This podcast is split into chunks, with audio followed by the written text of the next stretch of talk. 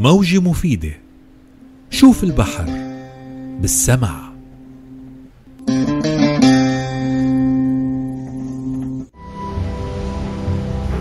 تدور ناقلات النفط حول الجزيرة العربية إلى البحر الأحمر متجهة صوب قناة السويس وأوروبا.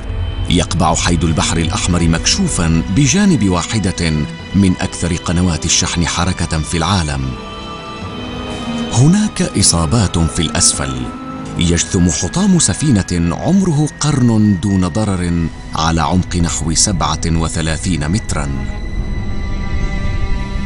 كانت هذه باخرة تجارية متجهة عبر قناة السويس وهي الآن جزء من الحيد البحري. تم ربط البحر الأحمر بالبحر المتوسط عبر قناة السويس منذ قرابة قرن ونصف القرن. وجرى استعمار الحطام من قبل البيوض واليرقات في الحيد تمتد المرجانيات الجلدية من الطبقات السفلية للحطام. الهامور المرجاني وسمك الجلاسفيش في مقصورتين متجاورتين. يقوم الهامور أحمر الفم بدور الحارس للجلاسفيش من أسماك الهامور الأخرى أو الضواري. إلا أن الجليس يخطف بضع سمكات منها لنفسه ثمنا لحمايتها.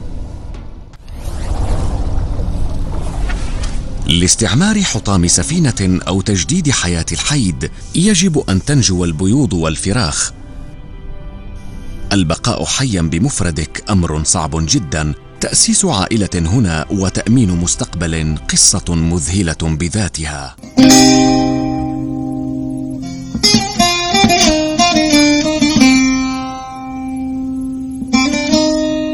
موجة مفيدة.